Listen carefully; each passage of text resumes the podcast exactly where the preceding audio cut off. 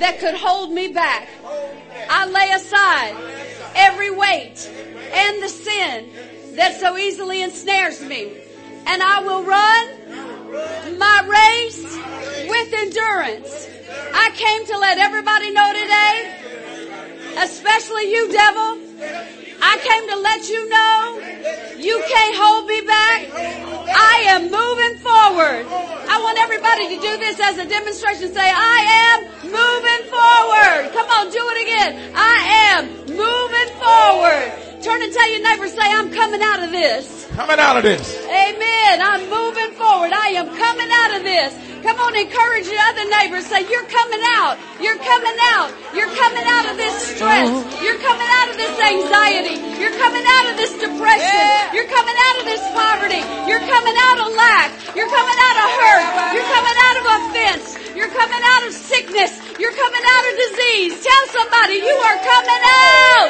I am moving forward. Whom the Son sets free Yeah, is free indeed.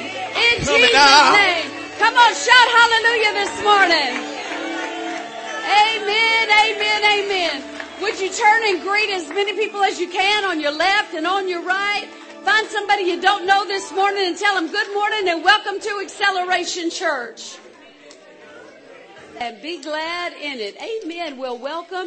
And uh, we welcome those of you who are here for the very first time. So glad you chose to worship with us today. Acceleration, can we let them know how glad we are that they're here?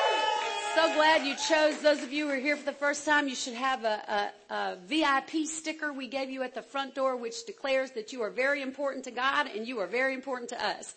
So what we'd like for you to do, you're here for the first time, just simply take out of your, if, uh, your welcome packet, there is a connection card. If you would take that out and if you would fill that out. And at the end of service, we're going to have you take it over to what we call our VIP welcome center, which is right over here, this little table on this side of the room. If you'll take your card right over there, we have a special gift we want to bless you with.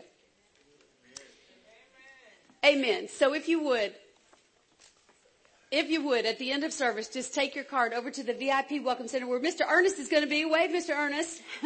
Good looking man. He'll be over there to receive your card. We're going to bless you with a special gift that we have as well as some uh, information. Well, if you did not receive your welcome packet, would you raise your hand? The ushers will come and assist you with one. I think I can stop saying that on Sunday mornings because everybody usually gets one. All right. If you do not have a pen, raise your hand. Do you need a welcome packet?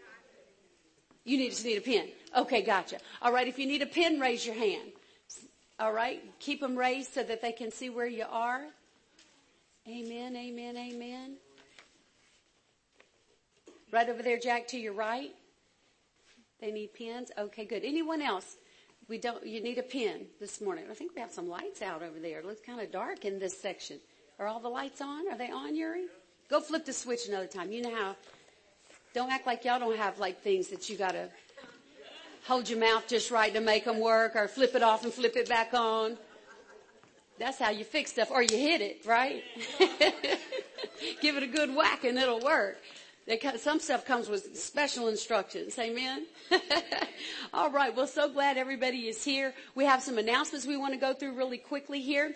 Our trunk or treat is coming up on Halloween night, which is Thursday, October the 31st. That's this coming Thursday. Trunk or treat. So be sure and bring your kids out. Bring your neighborhood kids out. Bring kids from school. Just bring kids to partake in that. If you've signed up to do it, make sure you decorate your trunk. Put some candy in it in a basket or a bowl or what have you. But um, just make it fun. Be creative. You can dress up if you want to. We're going to have hot dogs and a jumper for the kids and games and all that kind of thing. So this is our first one. So come out and be a part of that on Thursday night. Amen. All right. Um, well, we are in a time of fasting and prayer and consecration until November the 17th. We called the fast beginning last Monday. And uh, Joel 114 in the NIV says, declare a holy fast. Call a sacred assembly. Summon the elders and all who live in the land to the house of the Lord your God and cry out to the Lord. Well, while we're in this time of fasting and prayer, um, we are pressing in to, just for a time of consecration. We, we learned last week all about consecration, how times of consecration are a, a blessing to us, how they bring us to another level in God, how God looks for times of consecration to bless us. And so we have to turn aside. Sometimes, you know, we can begin to drift and not really realize that we've drifted. that we've drifted out of faith. So I call a fast two to three times a year, just so that we can fast and get back on course with God. Any area where we've slipped, we just, it's just like getting your compass and getting your bearings again. Amen? Dropping the anchor and making sure that you're anchored, right? And so this is a time of consecration. This is a time where we're fasting, not fasting completely the whole time. We're going to have some birthday cake after church today. So anybody who is fasting sweets, you hereby are released from your fast to have a piece of birthday cake. But as soon as the birthday cake is over, we go right back to it, right? Amen, amen. Same thing for Halloween night when we have our little um, hallelujah in the in the uh, parking lot, candy and hot dogs and whatnot. We can we can release the fast just for our little party, amen. And then we right back to it after that, okay? So we come together for that celebration. But during our time of consecration, we are fasting and praying and seeking the face of God for what our part would be in the offering that we're going to receive for our children's ministry. We are so close to having our new sanctuary open. Right between that wall that, that opens up like a sliding glass door is where our new sanctuary is going to be. We're in the, in the middle of renovating that and, uh, this is kind of what it's going to look like. I think minus the wood, I think I've decided I want five screens in there instead of just three. Praise the Lord. Because wouldn't five be better than three? Heck yeah. because it's sort of like um, where the where this this this stage we don't have sidewalls. Well, we have one right there, but it'd be just like that. There'll be a screen on on that side too, and another screen on this side. So we'll be just surrounded with um, whatever we want to make the background. We're not limited to just wood on the background. We can put wood up there if we want to. Why? Because we can project it, right? or we can just put whatever we want up there. If we're doing a wedding, we can put columns and arches and flowers and all that. Today, uh, we're, we're in the mountains, right? So over there, it'll just be bigger and better. Amen. It's going to be awesome. So we're in this time of fasting and prayer because we're we're stretching. Just like the song said this morning, we're moving forward. We have vision to move forward. And so the new sanctuary, um, we've been we've been working really hard to get that done. Um, this week we had a little bit of a setback. There was a, a, a big leak, leak in the roof and it looked like a swimming pool when we came in there one day. You know, how many of you know that can kind of get you down sometimes when you're working hard on something then all of a sudden, really I'm working hard just to get it finished and now I gotta stop and we spent a whole day, chemo spent the whole day on the roof. Can y'all give it up for chemo? Such a blessing. He spent the whole day up on the roof just getting that leak fixed. So now we should be back on track um, for getting the ceiling finished out and all the things that we have to do over there. But this is a great time of vision. I, I need your prayers. I need you to pray. Something happens when the people come together and corporately pray and they all say the same thing. The Bible says nothing they propose to do will be impossible for them. Amen. So we're all saying the same things. We're all seeking the Lord. We're all declaring that our, we're calling our sanctuary finished, filled, and full of God's glory. Amen. Finished, filled with people and full of God's glory. Can y'all say that with me? Just point to it again and say, we call you finished, we call you filled, and full of God's glory. So we need finishing grace. Amen. We're going to finish strong. We're about to finish out a year. We're, we're two months away and change, just a few days, of finishing out this entire year. And this is not just the end of a year, it's the end of a decade the, it, it's the end of the first two decades of this millennia. Amen.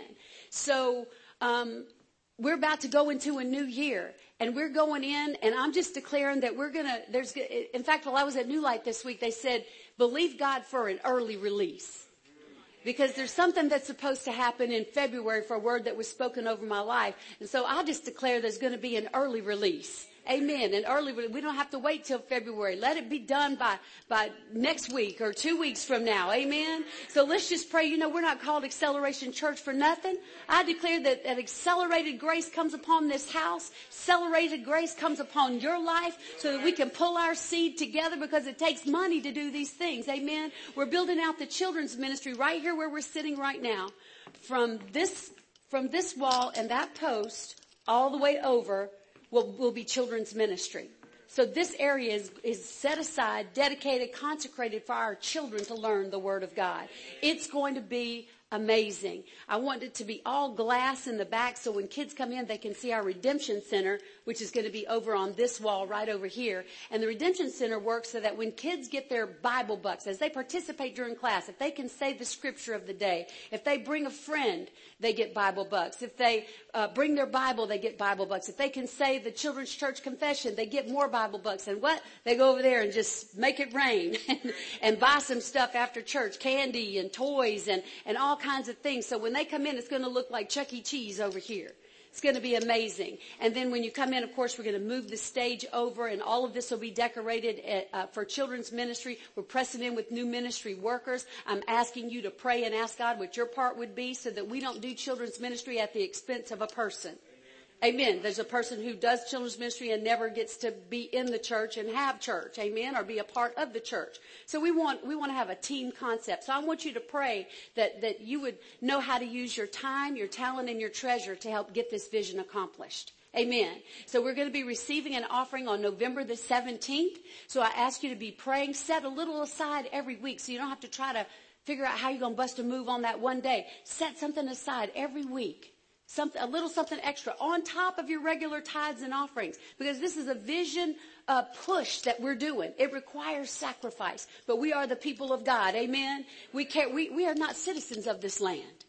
We are citizens of a whole nother country, one we've never seen with our eyes, but we know that it's there. Amen. And that kingdom is filling up. That kingdom is getting bigger, is getting larger all the time. And uh, our children matter. Amen. This is a ministry that matters. And uh, I believe there are people all around this area in Kenswick and, and Foxwood. A lady came this morning. What's your name again? I couldn't hear you. Say it again.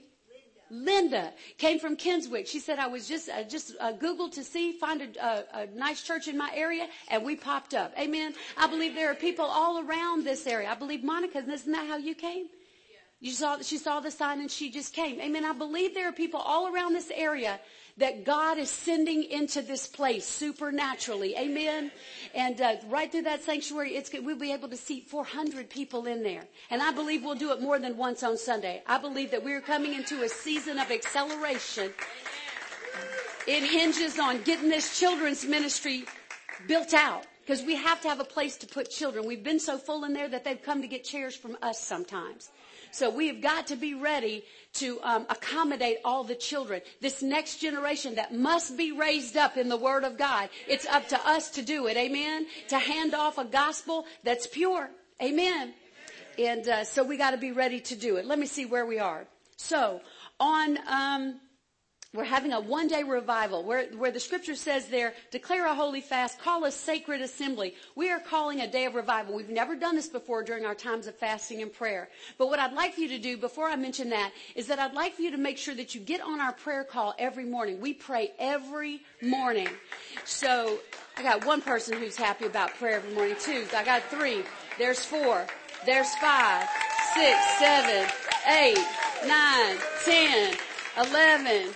All right, 12, 13, 14, 15. Okay, we got some people who are happy about prayer. Amen. That accurately describes it. Josh is not on the call by himself. We have about 20, 25 people on the call usually every morning. So on the back of your note sheet, there's the information on how to get um, get uh, hooked up to get the prayer call uh, reminder because we send out a text blast every morning at 7:25, so you can be on the call by 7:30. We only pray about 15, 20 minutes.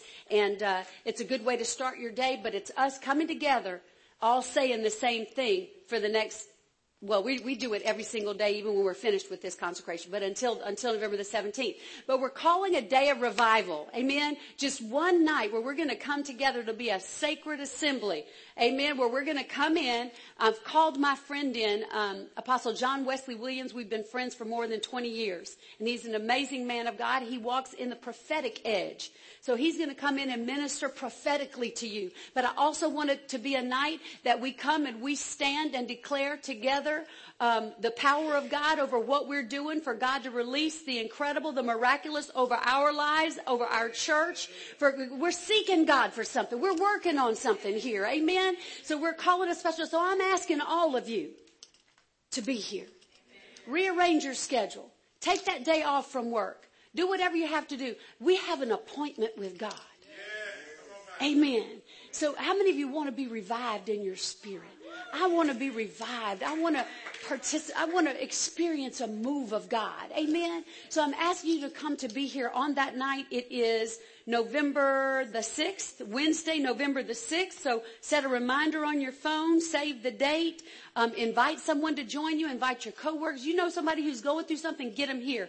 He is uncanny the way he can just read your mail. See, I know about your lives because I'm your pastor, but he's a prophet and, and uh, he doesn't know anything about you, but I'm telling you, he'll call you out and tell you what's going on and tell you what thus says the Lord. So come expecting him to, to for God to speak to you that night. Amen. Come expecting. All right. So let me see. I believe I've done. Okay. And then also on Sunday the 17th, when we finish service that day, uh, we're going to break our fast. Um, and we'll be able to. Um, we're, we're, having our Thanksgiving dinner that day, so make your best holiday recipe and bring it in, and we'll have our big Thanksgiving meal that day. It's going to. We're going to receive an offering on that day that is towards our children's ministry. So we're, we're setting money aside and we're going to come and worship God with an offering on that service. It's throughout scripture we see where people came. God even required the children of Israel to come three times a year and to bring an offering before the Lord and to set it before the Lord and to worship Him for every good thing that God had done for him. It's right before Thanksgiving. I just don't know what could be more beautiful than bringing God an offering and thanking Him for the abundance that we live in. Amen. So we're going to worship Him together. So begin to prepare, amen, for a day of worshipful giving. And uh, that's why we've been teaching the things that we've been teaching and uh, preparing ourselves to, we're doing something. Amen. There's a great vision and there's a great cause. How many of you know our children need to be taught the Word of God on their level of comprehension? So we want a children's ministry that is decked out. Decked out with everything we could possibly need. So we're, we're just challenging ourselves to give our best seed on that day. All right. Are y'all ready for the word now? Was there anything else I needed to do? Oh, happy birthday to all the November birthdays. This is my husband's birthday. What did I say? November? I'm sorry, October. It is October. Forgive me, October people. Y'all got kind of nasty about that, didn't you? well, happy birthday. I need the October people to stand up. Today is Jack's birthday. Yesterday was my husband. Miss Toby was what, the 23rd? Wednesday, the 23rd. Susan, when was yours? The 19th? Thaddeus. Thaddeus is today? What's today? What's today? Okay. Yeah, so Thaddeus is on the 28th. Terry, when is yours? Uh, on the 12th. What about the 6th? Anybody else? Anybody else? Anybody else? Got anybody else? And blah, blah, blah, blah, blah, blah. Anybody else? Rosemary, that's right. Rosemary's birthday was too. So can we just sing happy birthday? We're going to have birthday cake today after church. Amen. Come on, let's just sing right quick. Happy birthday to you. Happy birthday to you. Happy birthday, Acceleration Church members. Happy birthday to you. Yay! Appreciate you. We're so glad God made you and He sent you here. Amen. That you're a part of our lives. Love you. Love you. Love you. Love you. Amen. Y'all ready for the word?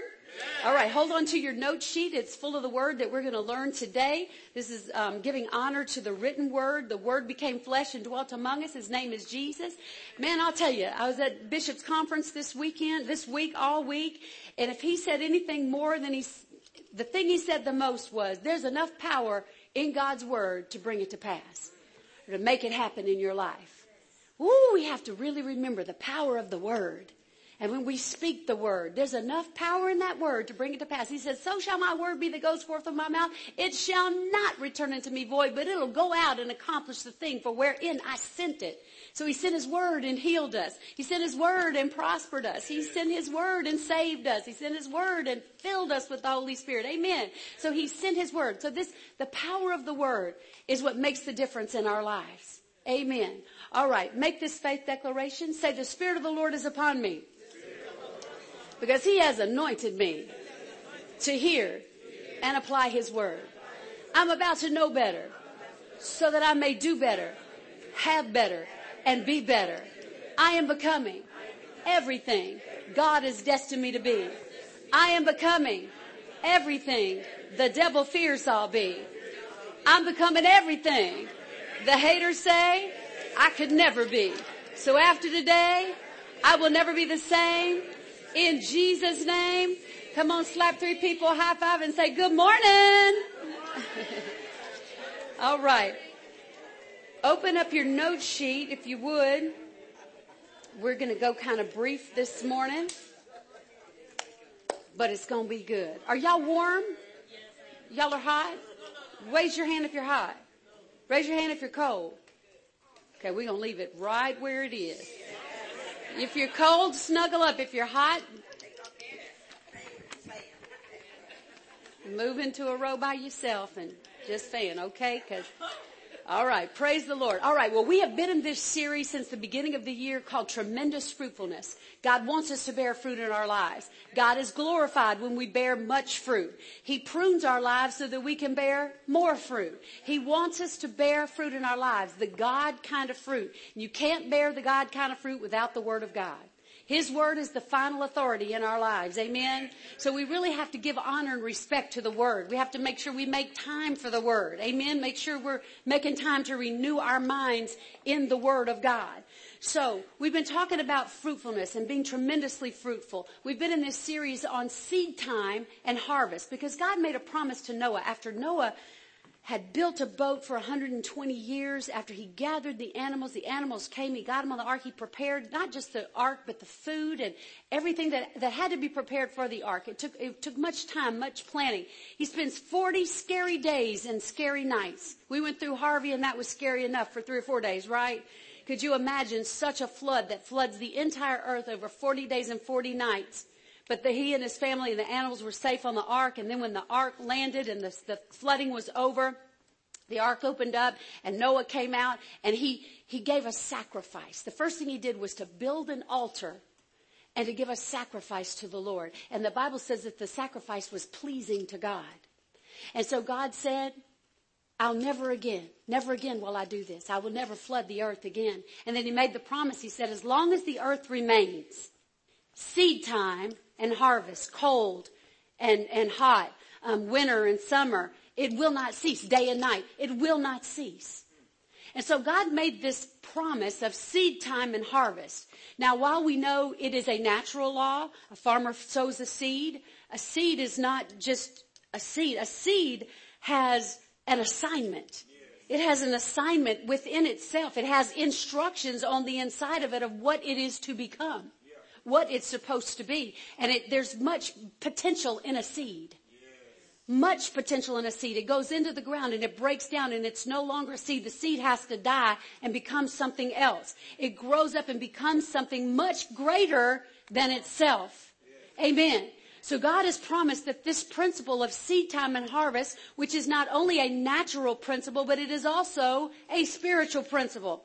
When the word is sown into our hearts, the Bible says that it's some, some people bear 30, some 60, and some 100 fold return on that word, depending on the, the, the condition of our heart or the soil of our heart when we receive that word. It says a word that is, is sown on the stony ground that it, it sprouts up quickly, but because there's no depth in it, it can't really take root. And when persecution comes or when the sun comes out and it scorches it, it's just like when we're persecuted, we're like, well, there was no depth in me, so I couldn't stand. Amen. So, you know, the same thing about the seed that is sown among thorns, the thorns and the thistles, and, and it comes up, and, and when the seed comes up, it's, it, it's choked out because of the thorns and because of the weeds. It's choked out. And that uh, compares us to the, the cares of this life and the deceitfulness of riches. You know, that that can choke the word of God. That we've become just focused on finances and just focused on getting that, uh, that it chokes the word of God in our lives. But that doesn't mean that God doesn't want us to prosper. He doesn't want you to, for, he, he doesn't mind if you have blessings uh, or money. He just doesn't want money to have you. I, only he can have. He's a jealous God. So he's not going to share first place with money. He, he, he does not do it. And so we have to have money in the proper perspective. The Bible says where your treasure is, there will your heart be also. So my treasure is in serving God. And for me, money is a servant. I say, come on, money, serve me. We're doing the work of God. We're building this house for God. Come on, money, serve me. I call money to serve me. Money serves us. It serves for the light bill. It serves for clothes to wear. It's a, money is a servant to us. Don't ever become a servant to money. Amen. But that doesn't mean that God doesn't want us blessed. He wants us to be blessed in our lives. He wants us to prosper. He wants us to get wisdom on how to handle finances so that we don't go into debt, we don't, um, you know, get ourselves in trouble, that we're wise about our money, that we save some, we have some, some money in reserves, we don't just spend up everything we get. He wants us to have wisdom, to save some, to sow some, and to, um, what's the other one? Spend some. So, so we should be able to sow some, save some, and spend some. But you got to be a good steward over your finances. God wants you to be blessed in, in every area of your life, not just your finances. He wants you to be across the board blessed. So let's look at the word and let's see what it says as we're looking at seed time and harvest because God put this law in the earth, the spiritual law, so that we would be blessed financially. Amen. Amen. You know, he said, he said, whatsoever, he said, God is not mocked. Whatsoever a man, that shall he also so whatever you sow, you're going to reap a harvest. So it's important that you're sowing the right kind of seeds in your life to get the right kind of fruit back, grow into full maturity in your life. So if you really look at it, you can design your own life depending on the seed time and harvest that you have working, depending on the revelation you have of everything I do is a seed. Everything I say is a seed. Words are seeds. Death and life is in the power of my tongue, and those who love it will eat its fruit. You're going to eat the fruit of the life that you're making with the words that you speak. All right. So, number one, and we only have one point for the day, is that God has a desire to prosper our lives. He desires to prosper us. Psalm 35, 27, it says, let them shout for joy and be glad who favor my righteous cause and let them say continually. Let them do what? Let them say continually, let the Lord be magnified who has pleasure in the, in the prosperity of his servant. So God takes pleasure in our prosperity. God is pleased when we prosper. He takes pleasure in it. And I just think it's so awesome right there that it says, it says, let them shout for joy and be glad who favor my righteous cause and let them sake and to see if we, if we favor his righteous cause. In other words, if that's what is favored most in my sight, favored most in my mind. God is first. He's number one. My relationship with Him will not be compromised by any other thing. He is first in my life and I prove it because I favor His righteous cause. Amen? I put Him first in my life. Let the Lord be magnified. Who has pleasure? We say God is pleased with my prosperity. He's pleased when I have Him in the proper place in my life and, and money is in the right place. Amen? Way behind God and family and everything else. Somewhere, somewhere behind all of that. Amen? God is number one. But let him say continually, let the Lord be magnified. He has pleasure in my prosperity. Hallelujah. That's good news today. So what does that word prosperity mean? That is the Hebrew word shalom.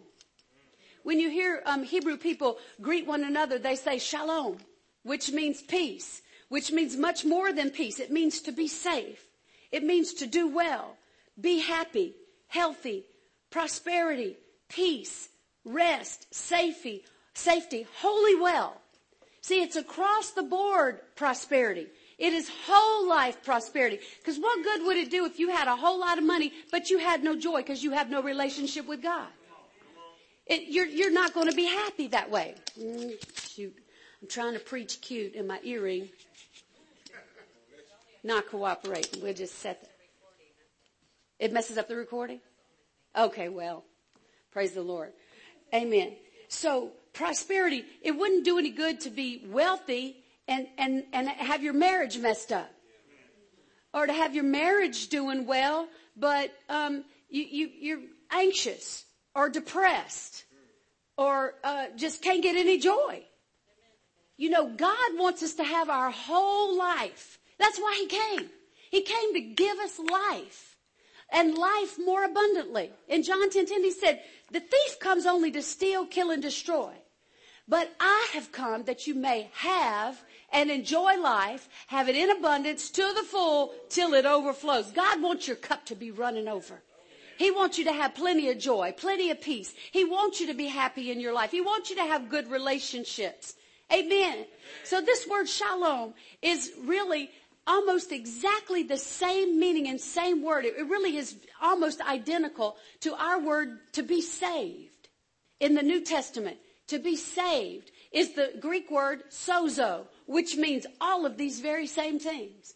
So with salvation comes this prosperity, this whole life prosperity. But we have to know that God wants us to be blessed. We have to know that God wants us to prosper in every area. Because too many people today are killing themselves. Too many people today are saying, you know, I hurt so bad I can't get over this. Too many people today don't have whole life prosperity. Or they think because things aren't going well in this area, I need to just end my life. Too many people are, are giving up because they don't know that God wants them blessed. Because when something happens in our lives, we have a tendency to say, God, why are you doing this to me? I've even said that to God, is it supposed to be this hard? Am I doing something wrong? Why is it so hard? Why can't it be easier? See, it, it, it's just part of it. But see, peace comes with this package that we get from God called pros- prosperity and salvation. Peace comes with it. Peace comes because of what I know. Joy comes because of what I know. That's why it's so important that we keep our mind renewed in the Word of God. And that's what I want you to do today, is to just be renewed in your mind today that God wants you blessed. Say that. Say, God, God. wants to bless me. Say, God, God wants to prosper me in every area of my life. Amen. All right. So, you know, peace only comes from God. You see that the meaning there for shalom is peace. You know, peace, you can't get it from humming. Well, let me cross my legs, see if that helps. Mm. You can't get peace. Some people get some kind of, I don't know what they get out of it, but you, you can't, God gives us a peace not like the world gives. He gives us a peace that passes understanding and joy unspeakable. You can't even come up with words to describe the joy that he can give you down in your heart. So you can't get it from humming. You can't get it from lighting candles. You can't get it from lighting sage and smudging and all that kind of, you can't get it from that. You get it from God. Amen. This shalom only comes from your relationship with, this sozo only comes from your relationship with God. That has to be intact before you can begin. It starts from the middle. It starts from your heart and then it works its way out. But you gotta know that, that God wants you to have it. Otherwise you'll settle for less and you won't rise up and use your faith that God has given you to bring the promises of God to pass in your life. Because you know what? Even though it is God's will to prosper you, you will not prosper until you get a revelation on it. Not this whole life prosperity, because I guarantee you'll get it in one area, and another area will go lacking. But God wants you to have it all. Amen. So, you, you gotta know it. You gotta get, you gotta get an understanding that God, the, the promises of God are received by faith. The will of God is not automatic the will of God. Just because it is God's will for you to prosper does not mean that you're going to prosper. It means that you have to stand up, use your faith and say, God, I believe you. In Jesus' name, thank you that my life is prospering according to your word. You take pleasure in the prosperity of your servant. So I thank you, Lord, as I serve you with all my heart, soul, mind, and strength. I thank you, Father God, that my life is prospering in every area in Jesus' name. And that begins to bring it from the unseen realm into the seen realm because I'm telling you, God knew he was putting you here in the year 2019, going into 2020, and he knew what you would need. Doesn't his word say? He said, I know what you need before you ask me. Why? Because the Bible says he's already blessed us with every spiritual blessing in the heavenly places, in the unseen realm. He has already prepared. When you pray, God's not back trying to cook something up to get something ready for you. He's already prepared it for you. Why? Because he's intimately involved with your life. He knows how many hairs hairs you have on your head. He knows when you rise up and he knows when you lie down. He knows every thought you think from afar off. He knows every word you say before it is even on your tongue. He is intimately involved with you and he knows what you need. And so you have to use your faith to bring it from the unseen realm into the natural realm where we live. Because it is available to you. Joy is on the other side in the unseen realm. Peace is on the other side in the unseen realm. Why? When, when we, when we speak His Word, when we do His Word, when we know His Word, it comes into our life. When we're speaking it, we're releasing our faith for it. See, God's gotta have a man. He's gotta have a woman. He's gotta have somebody speak it and declare it or it's not gonna happen.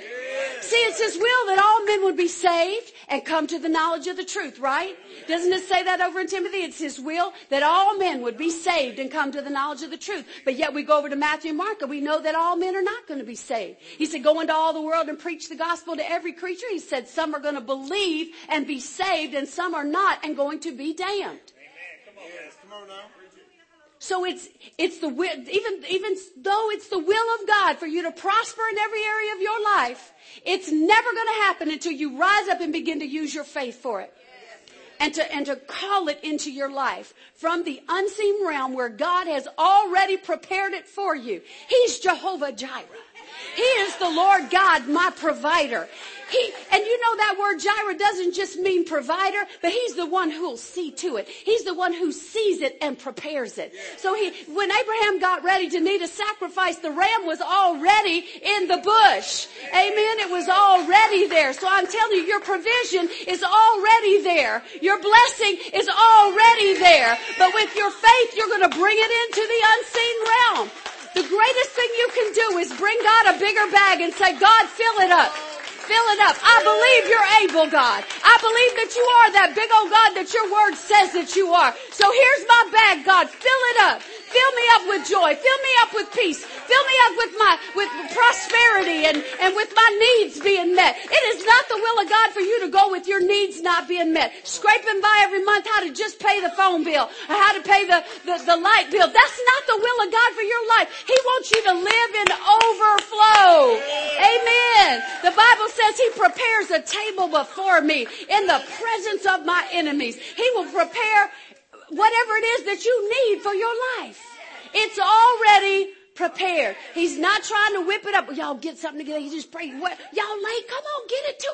No, he's not up in heaven disorganized. When he spoke you into existence before the foundations of the earth, he spoke everything you would need to be right here with you.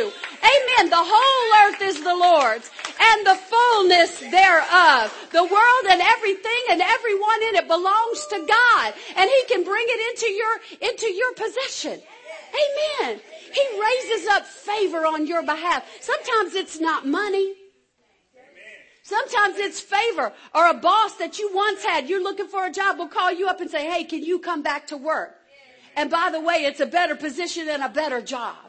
God causes doors of opportunity to open. He throws open the window of, he- of heaven and pours out blessing so much that you can't even receive it. I don't know where I'm at. Amen. so it's about whole life prosperity. He wants you to have it. Child of God, you're a child of God. He's your father. He has to take care of you. But you gotta know by faith, by faith in His Word, you'll bring it to pass. It's not automatic. And there's enough power in what He said to bring it to pass if you'll just get in agreement with it. So number two, to the degree that my soul prospers, I will prosper in life. To the degree that my soul prospers, I will prosper in life. See, you gotta get your thoughts in order with the thoughts of God. Get your thoughts in order with the Word of God. Don't allow any thought that comes along that is against the Word of God and against the will of God for your life to stay there. The Bible says you gotta carry it away captive. Take authority over it. Don't let those thoughts stay in there. You ain't never going to be nothing. You ain't going to have enough. Oh no, my God will supply all my need according to his riches and glory by Christ Jesus. Hallelujah. Don't come out of agreement with his word and come into agreement with a loose thought that comes from the enemy planted to, to derail you. You gotta rise up and be the child of God that you're supposed to be. So your soul, that's the arena of your mind. Look, it's, it's under your soul. It's your mind, your will, your intellect, your emotion, and your imagination. You have to rule over these areas. So that's why it's so important that you keep your mind renewed in the Word of God. 3 John 2. Beloved, I pray, wish above all things that you may prosper in all things and be in health just as your soul prospers. So to the degree that my soul prospers, I'll prosper in my health and I'll prosper in my financial prosperity to the degree that I use wisdom. Amen. And as my soul prospers, my mind, my will, my intellect, my emotions, you have to rule over your emotions. You cannot allow your emotions to come in and tell you something that is not true. If it's not the Word of God, the Word of God is the final authority in my life. Amen. Hallelujah. The Word of God is the final authority. So when my emotions try to kick in, and they will, you have to take authority over them. You have to rule over it, just like those loose thoughts. You have to rule over your emotions. So your mind, your will. So it has to be, your mind, your soul area has to be fed the Word of God if it's going to prosper. Man shall not live by bread alone, but by every word that proceeds from the mouth of God. So you've got to be hearing the word of God. On it, just be saturated in the word. Faith comes by hearing and hearing by the word of God. I guarantee you some of the things I've said to you today, you've heard them before, but today it's gotten stirred up in your mind because you've heard it again. So faith comes by hearing and hearing and hearing. Faith does not come by what you heard or by what you know. Faith comes by hearing on an ongoing basis. I must be feeding my soul, my mind, my spirit, the word of God. Hallelujah. So if I will prosper in my mind, I can prosper financially. I can prosper in my emotions. I can prosper in my relationships. Hallelujah. All right. So there is uh, prospering power in the hearing of the word. There is prospering power in the healing of the word. That's free. I didn't put it in a blank, but you can just write it down if you want to. That's free. That was a joke. Y'all didn't get it, but that's okay. There's prospering power in hearing the word of God. There is prospering power in hearing the word of God. There is prospering power in hearing the word of God. Joshua 1 8. And don't for a minute let this book of the Revelation, the Bible, be out of mind. Ponder and meditate on it day and night, making sure you practice not just hear it and know it, but you practice everything written in it. Then you'll get where you're going. Then you'll succeed. So our lives are transformed as we renew the soul area. As we renew our minds, our lives are transformed. Amen? Romans 12, 2, it says, don't copy the behavior and customs of this world, but let God transform you into a new person by changing the way you think. Then you'll learn to know God's will for you, which is good and pleasing and perfect. Hallelujah. So you'll, you'll know what God's will is as you transform your mind by the renewing of it with the word of God. Proverbs 23, 7 says, for as a man thinks in his heart, so is he. So I'm to think my way to joy. I'm to think my way to happiness. I'm to think my way to peace. I'm to think my way to prosperity. I'm to think my way to, I'm to think my way to healing. Hallelujah. Amen. Well, think my way there. So number three, my life prospers when I live a life of obedience and serve Him. See, it's not just enough to know the word. You have to obey the word. You have to be a doer of the word. The Bible says in Deuteronomy, He says, if you'll be diligent to hearken, to listen, listen to the word of God and do it. He said, all these blessings will come upon you and overtake. I'm, I'm obeying the word. But blessings are chasing me. I'm chasing the word. I'm chasing God. I'm chasing obedience and blessings begin to chase me. He says, all these blessings will come upon you and overtake you. You'll be blessed when you go in. You'll be blessed when you go out. You'll be the, I will make you the head and not the tail. You'll be above only and not beneath. You'll lend to many nations, but you shall not borrow. And all, all I have to do is what? Listen to the word and obey. Get it working in my life. Come on, this old raggedy life you've been living, leave that behind and de- declare, I'm moving forward. This old raggedy way of thinking I've been living, I'm to leave that behind and I'm to move forward into the life that God has prepared for me. All that stuff he has in the invisible realm for me, I want me some. Amen. I don't just want some, I want all of it.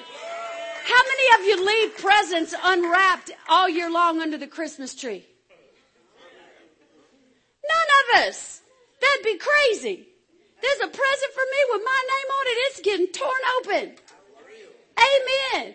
There's stuff under the tree God wants you to have. There's stuff under the cross. God wants you to have stuff He's already prepared in the invisible realm. If we'll get in the Word and dig it out, pull it out, and believe God for it, we can have it.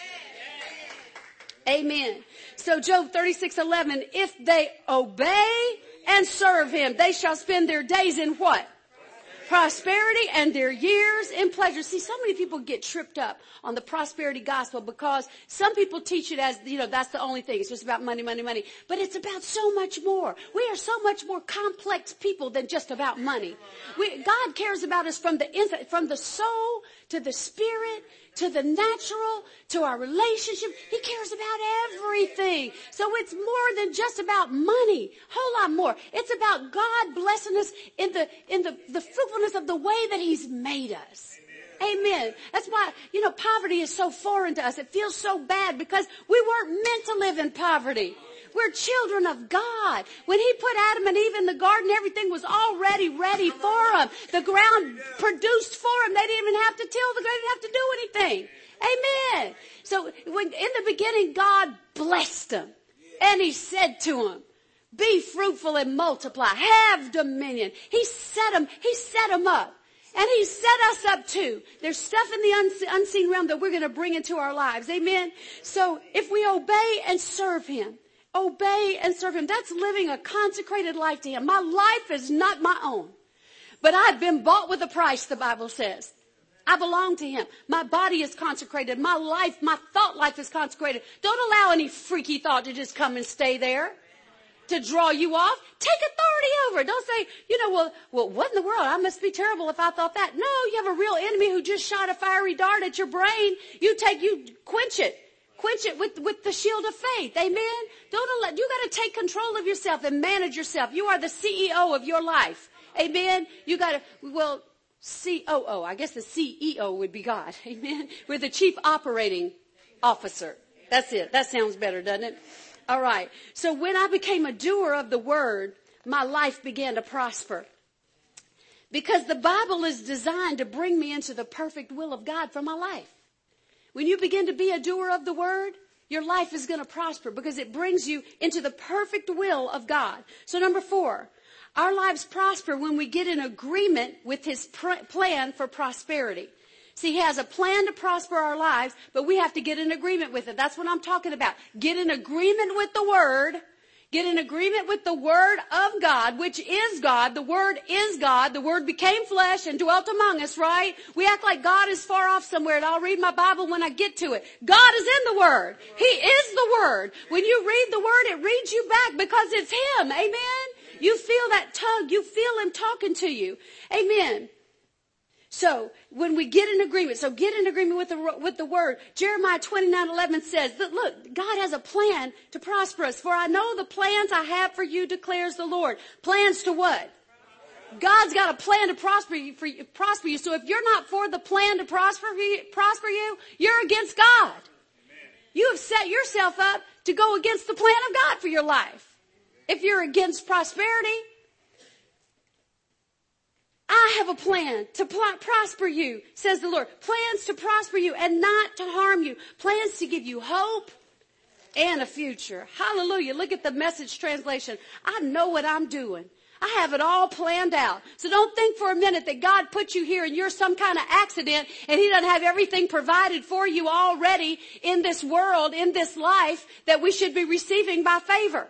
Amen. God didn't put you here. There's no accidents. Amen. God put you here on purpose, for a purpose. Hallelujah. I know what I'm doing. I have it all planned out. Plans to what? take care of you, not abandon you. You feel like you're abandoned, you feel like God doesn't care. That's a lie from hell. God cares and He will never leave you. He said, I will never leave you. I will never forsake you. You can always count on me being with you.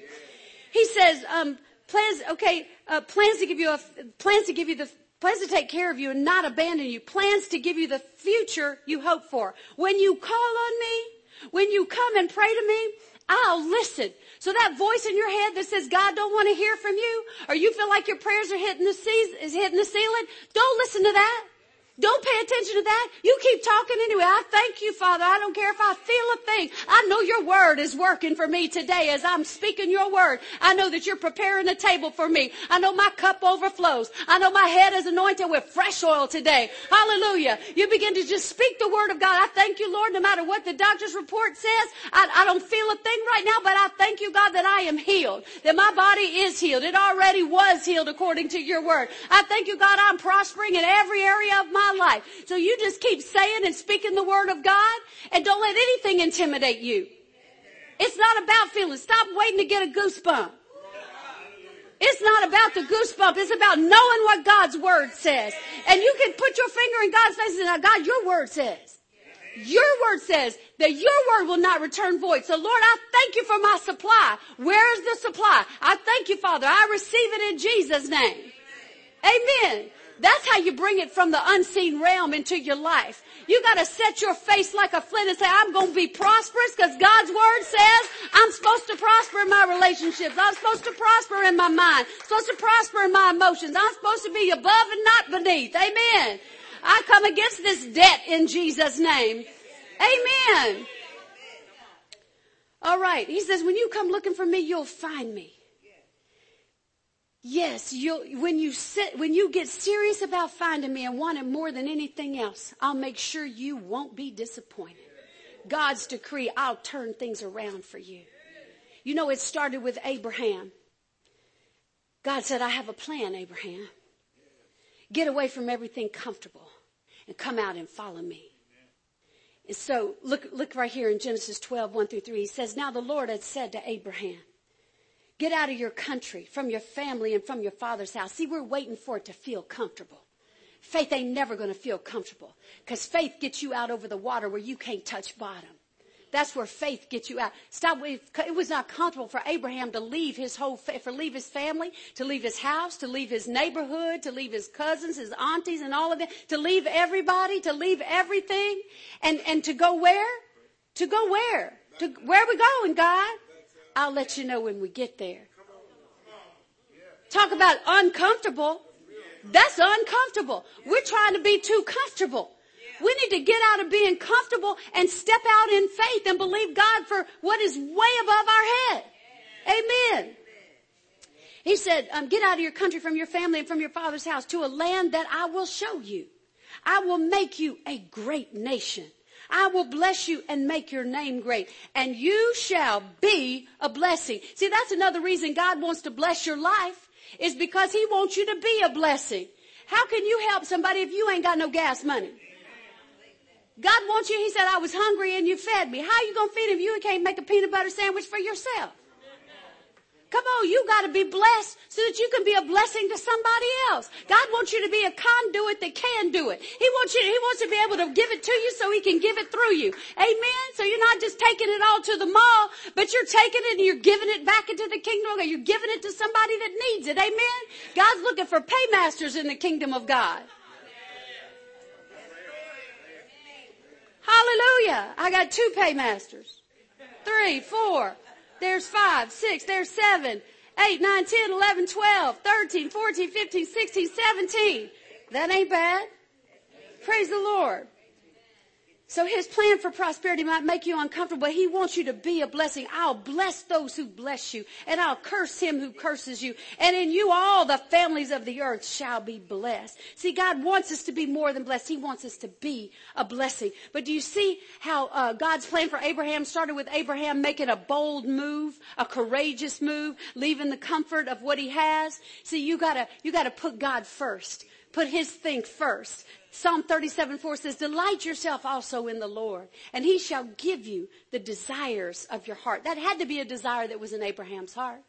even though he was old, even though his wife was barren. He put the desire in his heart and said, come on, Abraham, let's do this thing. But it starts with you taking the first step. See, God's a good checker player. He won't move if it's your turn. You got to move first. Amen.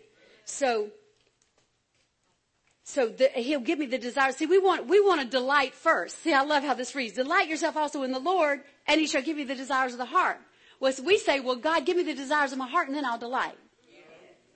See, we got it backwards. We got to delight ourselves in the Lord. Amen. And then he gives us the desires of our heart. I'll bless you, Lord, whether in plenty or lack. I'm going to bless your name. Going to be like Jack in the box. Jack is, Jack is in a box. Anybody ever seen a Jack in the box? See, Jack is in the dark. Jack is in the dark and, and nothing's going on. Nothing doesn't seem like nothing is happening. See, you're just spinning that thing, but don't look, nothing's happening. Nothing's happening. All I hear is the music. Nothing is happening. But Jack is inside, and Jack always has a smile on his face, even when it's dark. And so, and when the time comes, you pop it, and and and and Jack comes up. Amen. Jack comes up. He's got a smile on his face, and his arms are always up. Amen. So you got to be like Jack in the box. I don't care what I'm going through. I'm gonna praise the Lord anyhow. It doesn't look like anything's happening, but hey, my hands are up. I'm praising God. So delight yourself in the Lord. Worship the Lord your God. Delight you. And then he gives you the desires of your heart. We got it backwards. All right. Number five. His plan for natural prosperity is that we honor him first in our lives and finances. we honor him first. God's not going to be second. He's not going to be last. And he's not going to be somewhere in between. God is first. He said, I'm a jealous God. You got to put me first. Matthew 6:33 says seek. Y'all come on help me preach. Seek first the kingdom of God and his righteousness and all these things shall be added unto you. See, we're seeking things hoping somewhere along the way I'll run into God. But no, when I seek first the kingdom of God and his righteousness, things will get me. All these things will be added to me when I'm seeking God. Amen. Hallelujah. Hallelujah. All right. Um, so uh, look at Proverbs 3, 9 through 10. Honor the Lord with your possessions and with the first fruits of all your increase. So your barns will be filled with plenty and your vats will overflow with new wine. See, you can't just throw something at the offering basket. God has order. He has placed the order in the earth just like he did seed time and harvest. The tithe belongs to God. When we give him the tithe, we still have 100% of our money. Tithe means tenth and it means first. So the first tenth. So we don't pay all our bills and if we have some left over, we give it to God. No, we take the first 10% off the top, just like Uncle Sam gets his first. Because Uncle Sam don't trust you. but, but you take that 10% off the top and you return that to God. That's His. He says the tithe is holy. Get it out your house because it's not yours. It's His. So you give Him the tithe, the tenth part. So if you make a hundred dollars babysitting, how much is God's? Ten dollars. And ninety dollars is your one hundred percent. And then when we give offerings over and above, He said, don't, God says, don't rob me in tithes and offerings. It's not in the tithes and offerings that we rob him, but we rob him of the opportunity to bless us.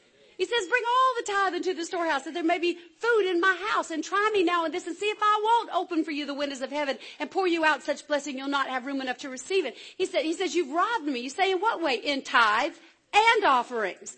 So you return that tenth part, you still have all of your money. And so once, see, when you bring it into the house of God, it's, it's consecrated. It's God's. Amen. So there's a consecration on it. It comes into the treasury of God and it's holy. Amen. And you're in a church where we handle the money right. There's no funny business or anything ever going on in this church. We have a system in place where every penny is looked after. Amen. Not by, not just by me, but Miss Toby looks at every single penny that we spend. Amen. And, and, uh, and we are righteous with our money. So it's consecrated. The money is consecrated. It comes into the house of God. It's consecrated. It's holy, right? So when you do that, it causes a blessing to come on the rest of yours. So of that blessed 90%, you take out an offering and you give it to God. Tithes and offerings. So you bless the Lord with an offering after you return the tithe. You honor him with the first fruits and you honor him with an offering. I can't think of a more beautiful way to honor God than to make sure that what he wants to happen in the earth, which is salvation and baptisms and children's church and people um, receiving Christ and people learning the word of God and being right. There's nothing God wants more than that going on in the earth. So when we give, that that happens, is that not a blessing to God? You're given to God. It goes this way in the earth, but the aroma comes up before God. You have an account in heaven. Hallelujah. Malachi 3.10 says, bring all the what? What's that mean? The what 10%? First, and thank you so much. Thank you. All right. Into the storehouse, the church, that there may be food in my house. And try me now in this, says the Lord of hosts, if I will not open for you the windows of heaven and pour out for you such blessing that, that there will not be room enough to receive it. And I will rebuke the, see, God gets involved in your money.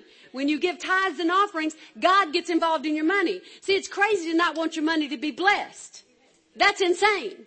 You want, because your money, the Bible says it's like putting your money in a bag full of holes. It is. Anybody ever do that? You're like, where did it go? It's gone. I have already spent half of next week's check. But he says he gets involved in your money. I will rebuke the devourer for your sakes, so that he will not destroy the fruit of your ground, nor the, uh, shall the vine fail to bear fruit for you in the in the field. All right. Number six, generosity releases God to prosper me. Generosity. When you're generous, generosity comes back to you because it's a seed that you sow of generosity. If you're stingy, guess what you're gonna get back? Stingy. I'm not talking about give it to the earth. I'm about any time. There's a time. If you, you know, if you go to the restaurant and you don't tip, or you don't tip right, thank you. Say it again. You're what? Say it again. You're stingy. Don't do that. That's embarrassing too. That's, that's, you embarrass the kingdom of God. If you let them know you're a Christian, don't give them a track and not give them a tip. Take that Jesus sticker off your car. We have a generous God and we should be generous in our lives. Amen. So generosity releases God to prosper me. How many of you want God to be released to prosper you? Look at Proverbs 11, 25. A generous man will what? A generous man will prosper. He who refuses, uh, he who refreshes others will himself be refreshed. Cause you're refreshing others, what? Refreshing comes back. Seed time, harvest, generosity, Generosity, big generosity. Amen. So I'm giving it out. I'm getting it back in a, in a greater measure. Amen. 2 Corinthians 9, 6 through 8. Remember this. He who sows sparingly and stingily and grudgingly will also reap sparingly and grudgingly. And he who sows generously that blessings may come to someone will also reap generously and with blessings. Let each one give as he has made up in his own mind and purposed in his heart, not reluctantly or sorrowfully or under compulsion, for God loves. He takes pleasure in, prizes above other things, and is unwilling to abandon or do without a cheerful, joyous, prompt to do it giver whose heart is in his giving. God doesn't want you to just throw something at the offering basket to say you participated. He wants your heart to be involved in it. David said, I have set my affection on the house of my God. Therefore I have given to the house of God. Because he set his affection on the house of God. So God wants your heart to be in your giving. And look at this. Look what happens. Look what happens in verse 8. And God is able don't think for a minute that he's not able to do what he said he would do. And God is able to make all grace, every favor and earthly blessing come to you in abundance. Listen, listen. All grace, every favor and earthly blessing come to you in abundance so that you may always and under all circumstances and whatever the need be self-sufficient, possessing enough to require no aid or support and furnished in abundance for every good work and charitable donation. Wow. That's amazing what is released into our lives when we're generous. So we're preparing our offering for this children's ministry to finish that new sanctuary too. And, uh, you know, while I was at the strategies conference this week, I was sitting there and, you know, when I go to the strategies conference where my apostle is, as a church, we sow into that church so that we can re- reap what, you know, that church has going on. Amen? This, the, the, the law of sowing and reaping. I sow into that soil. I want to reap that same wisdom, that same success, that same understanding. And so, and also to honor my man of God. You know, this is pastor appreciation month. I want my pastor to know I appreciate him. But because we're in this building campaign, you know, I couldn't sow as much as I normally would, would want to sow.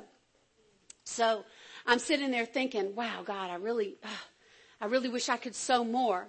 You know, but God began to minister to me and, uh, you're, you're, to minister to me about my seed. Amen. It's not equal amounts, but it is equal sacrifice. And I sowed a sacrificial seed from this church. Amen. Believe me, I stepped up and I sowed. But while I was sitting there and I was thinking about all that we're doing here and all that we're accomplishing here, um, you know, I heard the devil say to me, you're in over your head. He said, you're in over your head. I began to think, man, it, it could feel that way. I'm in over my head with, with, uh, insulation.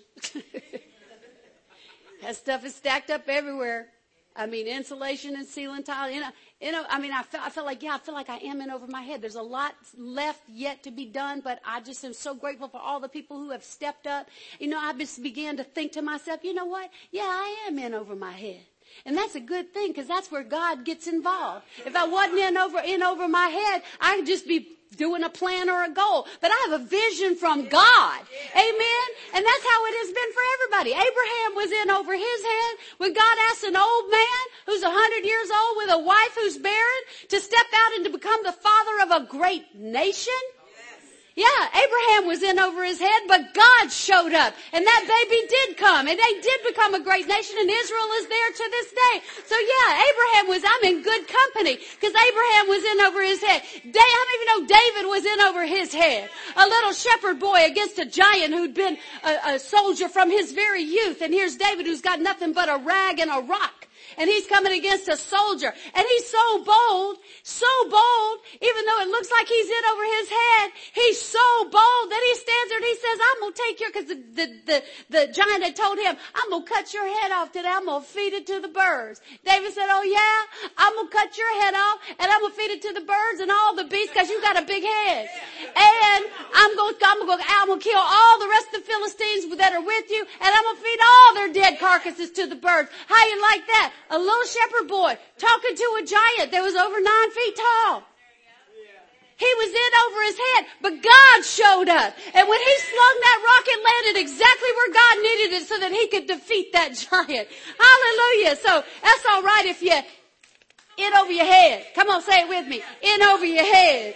The children of Israel were in over their heads when the promised land was full of walls and full of giants. But God showed up. And when they began to, to shout, the walls of Jericho fell down flat and they took that first city. Amen? How many of you know Gideon was in over his head? There was an army without number and Gideon amasses a little army of 300 men and God showed up. And when God showed up, the, when they they had the pitchers and they had a, what was it, a, a, torch inside a pitcher. He said, when I tell you to, all I need is people who can get on one accord.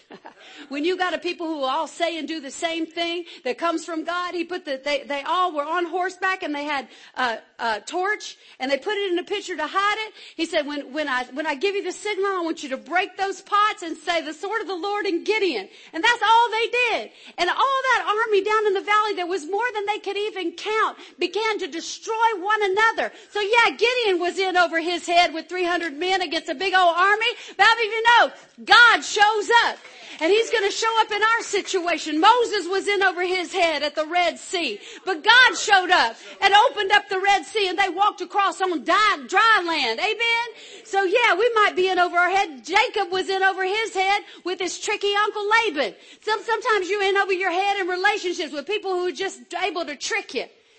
He was in over his head, but God showed up and gave him a plan to, to, to, to win in that situation. Jonah was in over his head, literally. While Jonah was in the belly of the whale, he was literally on the bottom of the ocean when he repented to God. And God made that whale beach himself and he vomited Jonah onto dry land. So God showed up. Even though he was in over his head, God showed up. I'm telling you in your life, God will show up. Shadrach, Meshach, and Abednego, they were in over their head as they stood at the mouth of the fiery furnace. They said, look, we have no need to even answer you in this matter. Our God is able to deliver us from this fire, but let it be known that if he doesn't, we will not bow to you or any image you set up. And they threw him in the fire and the fire was so hot that the people who threw him in died and burned up.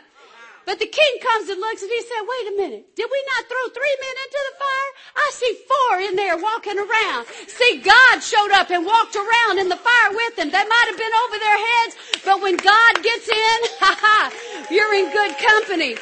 How many of you know Daniel was in over his head when he goes into the lion's den? He was in over his head because he didn't know nothing about taming no lions. But God showed up and gave those lions lockjaw and he made it all through the night. Amen. Even the king said, your God is God.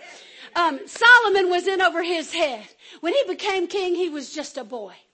But he gave sacrifices. He sacrificed a thousand bulls before God. A thousand, a thousand, what does a thousand bulls even look like? But he gave an offering, sacrificed over a thousand bulls, and gave him. He had to be exhausted.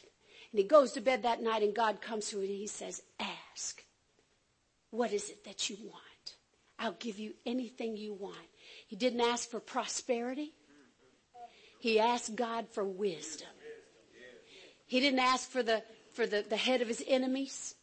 God said, because you've done this thing and because you've asked for wisdom, I'm going to give you prosperity such as the world has never seen. Even though he was in over his head, he said, I'm young. I don't know how to lead these people. I'm asking you for wisdom, God. I'm in over my head here. God showed up and God gave him wisdom that people came from all over to see that he had. So sometimes it's not, if you ask God for wisdom, he'll give you the wisdom that'll produce the prosperity. But I just want you to know today, you feel like you're in over your head. You're in a relationship and you got hurt. You're not in over your head. God's in there with you. God will heal your broken heart. God is there. God shows up. So we're going to give on the 17th and we're going to watch the glory of God show up in our lives. When we come and we sacrifice and we give for this children's ministry to be, to be, um, in operation, we're going to see God show up. David's giving stopped a plague. There was a plague in the land and David came and gave and the plague stopped. The widow's giving sustained her and the man of God. It stopped the, it stopped the, the, the death of her, of her very life. Solomon's give, giving released unsurpassed wisdom and prosperity. Mary's giving of the alabaster box made her famous. We're still talking about Mary to this day. Jesus said, wherever my story is told, her story will be told right by mine. So God's going to show up when we give to see this children's lives changed. When we show up, God's going to show up. Proverbs 10, 22 says, the blessing of the Lord makes one rich and he adds no sorrow with it. Hallelujah. Father, we give you praise. We thank you for your word today, Father God. We thank you that it's been sown in the good soil of our hearts. God, we thank you for a hundredfold return on this word. God, we thank you that we're preparing ourselves to be blessed and to be prosperous and to have your church prosper, Lord. Lord, we thank you that this is, we have barely scratched the surface for the vision of this church, for what you've called us to do together as a body of people. And Lord, even the people who are not here yet. God, we rejoice for those. We delight in you over those who haven't even found us yet, God, that are looking for what you're doing here in this place. God, we call them forth right now. Men, women, boys, and girls, people for our lives to get this vision accomplished. God, we call them forth now. We say, come forth now in the name of Jesus. Come into this place. See the sign. Hear from the Spirit of God. Not by power, not by might, but by my Spirit, says the Lord. We receive members, Lord God. We receive children filled in this place, God. We see this area that we're in now. We see it filled with children. With our eyes closed, we see children with their hands lifted up. We see tears streaming down their face. We hear the word being preached. We see the videos and the praise and worship going forth, Lord, from the children's hearts. We see them on the floor, Lord, worshiping you with all their hearts. We see them being filled with the Holy Spirit. We see them, Lord God, receiving the word in this place, receiving it even as a child. We see the, the mantle of preaching coming on little children. You said, Lord, out of the, out of the mouths of, of babes and nur- nursing infants, thou hast perfected praise. So we thank you, Lord, that you're making ministers and, and preachers and, and, and people who can preach the word from these little children. They'll take it back to their schools. They'll take it back to their neighborhoods. We're raising up a bold army of children who are not afraid and not ashamed. Thank you, Father God. We just ask you, Lord, to prepare us to serve, prepare us to sacrifice, prepare us to sow into this vision of yours. We thank you, God, that we have only begun to walk out the vision for this church. Lord, we see people standing in line to get in this place to hear the word of the Lord. We see people's lives being turned around and changed in such a way that people marvel, that they marvel that you are able to change people's lives in this place. You've called us here. Acceleration Church is a sovereign work. You began this church, Lord God. So we thank you for it. We thank you for it. And we just declare and decree in Jesus' name that your will be done on earth as it is in heaven. Deliver us from evil, Lord God. We pray, pray the protecting power of God over this church. No weapon ever formed against us shall prosper. Never shall there be any envy or backbiting or slandering or anything like that that goes on in this church, but only the perfect word of God. Those things that are lovely and praiseworthy of, of a good report. Thank you, Father God, that we watch out for one another. We receive it in Jesus' mighty name. But with our heads bowed and our eyes closed, maybe you're here today and you say, Pastor Sally, I'm not right with God. Not right with God, but I want to be right with God. Would you pray for me, Pastor Sally, so that I could, I could be a child of God, that I could come.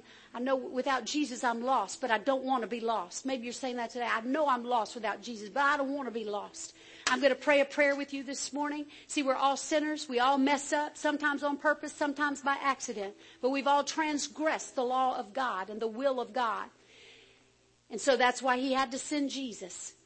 For God so loved you and me that he sent Jesus to die on the cross for our sins. He paid the price for what we did wrong. And now we receive the free gift of salvation by simply believing, receiving, confessing with our mouths, believing in our hearts. So that's you this morning. I'm going to lead you in a simple prayer. Here we go. Say, Father, I confess to you that I have messed up sometimes on purpose. And sometimes I'm sure I just didn't know.